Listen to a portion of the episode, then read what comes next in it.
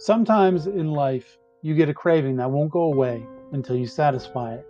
It nags at you constantly, like a siren song calling you to the rocks. You know you shouldn't. You know it's bad for you, but you can't help yourself. You awaken with a shot in a foggy dreamlike haze. You're in a well-used kitchen, dirty pots and pans surround you. The smell of cooked onion and ground beef fills your sinuses. You feel a weight in your right hand. Your eyes glance down as your hand lifts the burger to your mouth. You see it happening in slow motion. You feel yourself take that first bite, fighting the urges. No! You say quietly to yourself, I'm a good boy. But you can't stop yourself. Before you know it, you're left with nothing but grease-covered hands and a dumb, satisfied look on your face. Was it a dream? Was it a nightmare? No. It was a Philly cheesesteak burger. Craving, satisfied. I'm Chef Ben. This is Food in five. And today, we're going to talk about how to make my Philly cheesesteak burger. Let's get to it.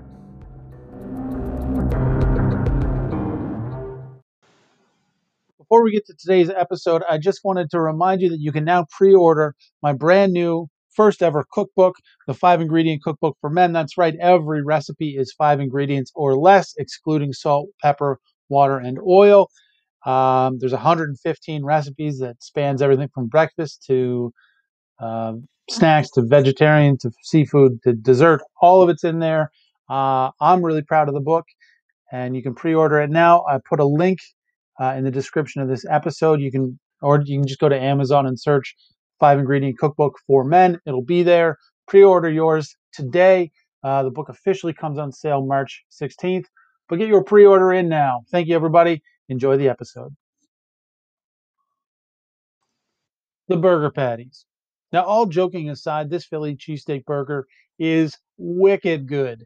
The patties are a combination of cooked onion, ground beef, garlic, salt, and pepper. They are cooked in a pan topped with fried mushrooms and onions and provolone cheese. The burger is finished with a little mayonnaise and barbecue sauce and a delicious bun. Yes, it is as good as it sounds. The first step of making these burgers is to cook some onions. Dice one onion. You want about a cup of onion in total, and I'm talking white or yellow onions here. Heat a small frying pan over medium-high heat. Add in a tablespoon or a teaspoon of canola or olive oil. Uh, go with a teaspoon or two, not a tablespoon. I don't know why I said that. Add a quarter teaspoon of kosher salt to the onions and cook until they soften and start to brown. Kosher salt over table salt. Kosher salt is coarser, has a better flavor. Next time you're at the grocery store, wherever the salt is in the grocery store, probably with the spices, pick yourself up a box of kosher salt. It's a little more expensive, but it's worth it. Uh, so cook the onions until they soften and start to brown. Add two tablespoons of beef stock to the pan and cook until it is completely evaporated. You can use store-bought beef stock. I'm not going to judge you. Take the onions out of the pan, spread them out onto a plate, and put them in the fridge to cool for ten minutes.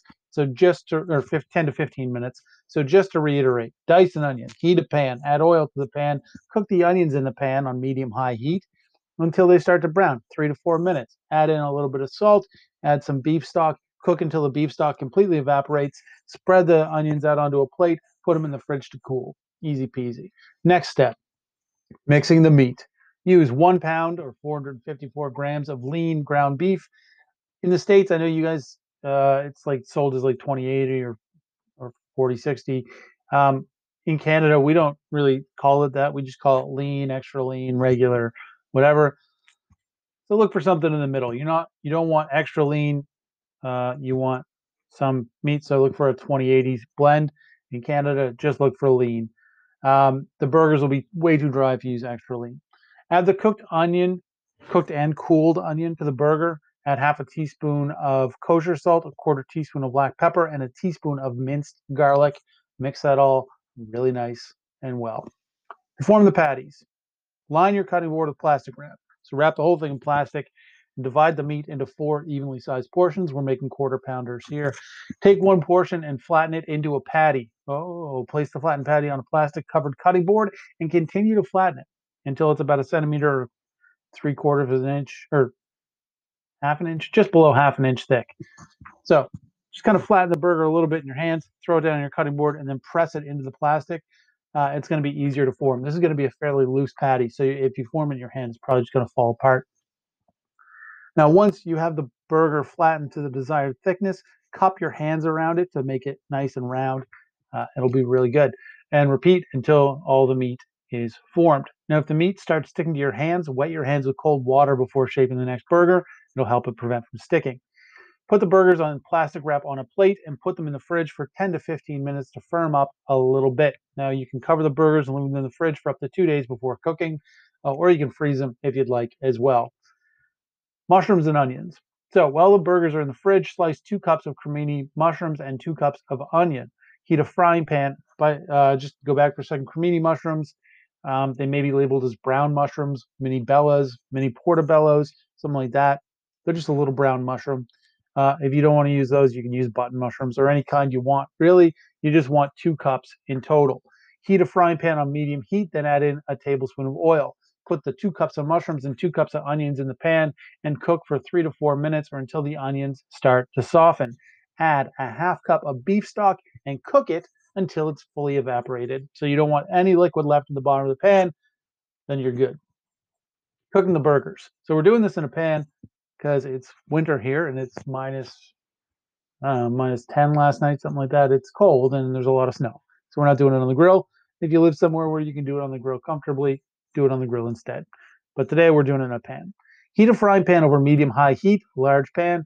Add in a teaspoon or two of oil, then the burgers. Now, I only cooked two of my burgers because there was only two of us, uh, but obviously you can cook all four of your burgers if you'd like.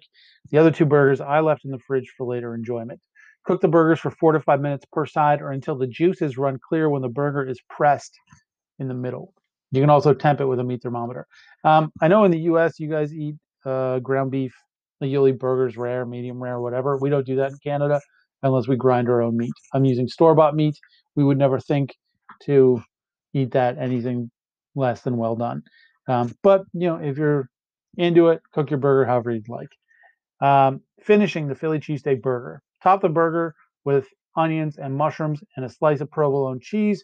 Pour two to three tablespoons of beef stock or water into the bottom of the hot pan and cover it with a tight-fitting lid for a minute or until the cheese is totally melted. Toast a couple buns, spread a teaspoon of mayonnaise on the top or on the bottom and a teaspoon of barbecue sauce on the top bun. Put the burgers in the mid middle, make it a sandwich, and enjoy. Delicious. Okay, alternative recipe here. Now, it's common for a Philly cheesesteak to have Cheez Whiz on it. Truth be told, that's what I was craving, but I don't typically have Cheez Whiz in the house because if I do, I eat the whole bottle. I know it's gross. I get it, but it's one of those things. Now, if you want something really special, get rid of the provolone, add a few tablespoons of Cheez Whiz to the mushrooms and onions once they're cooked, spoon the mushroom, onion, and Cheez Whiz, Cheez Whiz mixture over the burger and enjoy. If you're going to go with the Cheez Whiz, uh, you can get rid of the mayo and barbecue sauce or keep them. That's up to you. Highly recommend the Cheez Whiz route. I just could not bring myself to bring Cheez Whiz into the house because I really don't want to sit down and eat the whole bottle.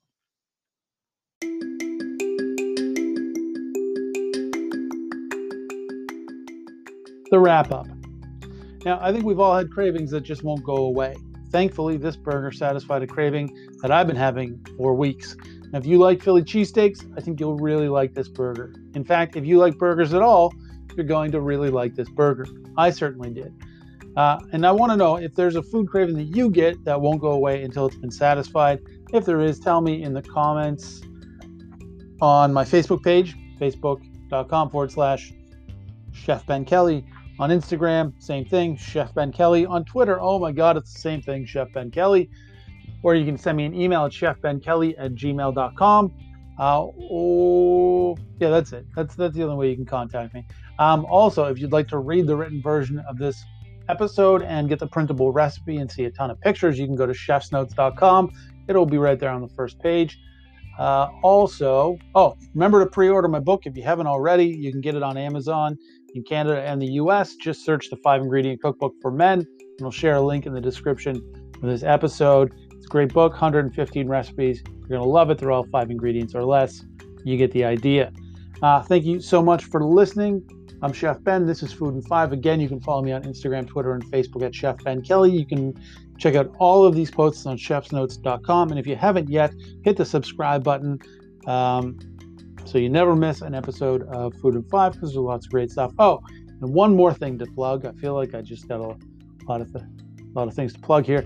Um, if you haven't checked it out yet, you can check out my other podcast that I do with my very best friend in the whole world, Evan.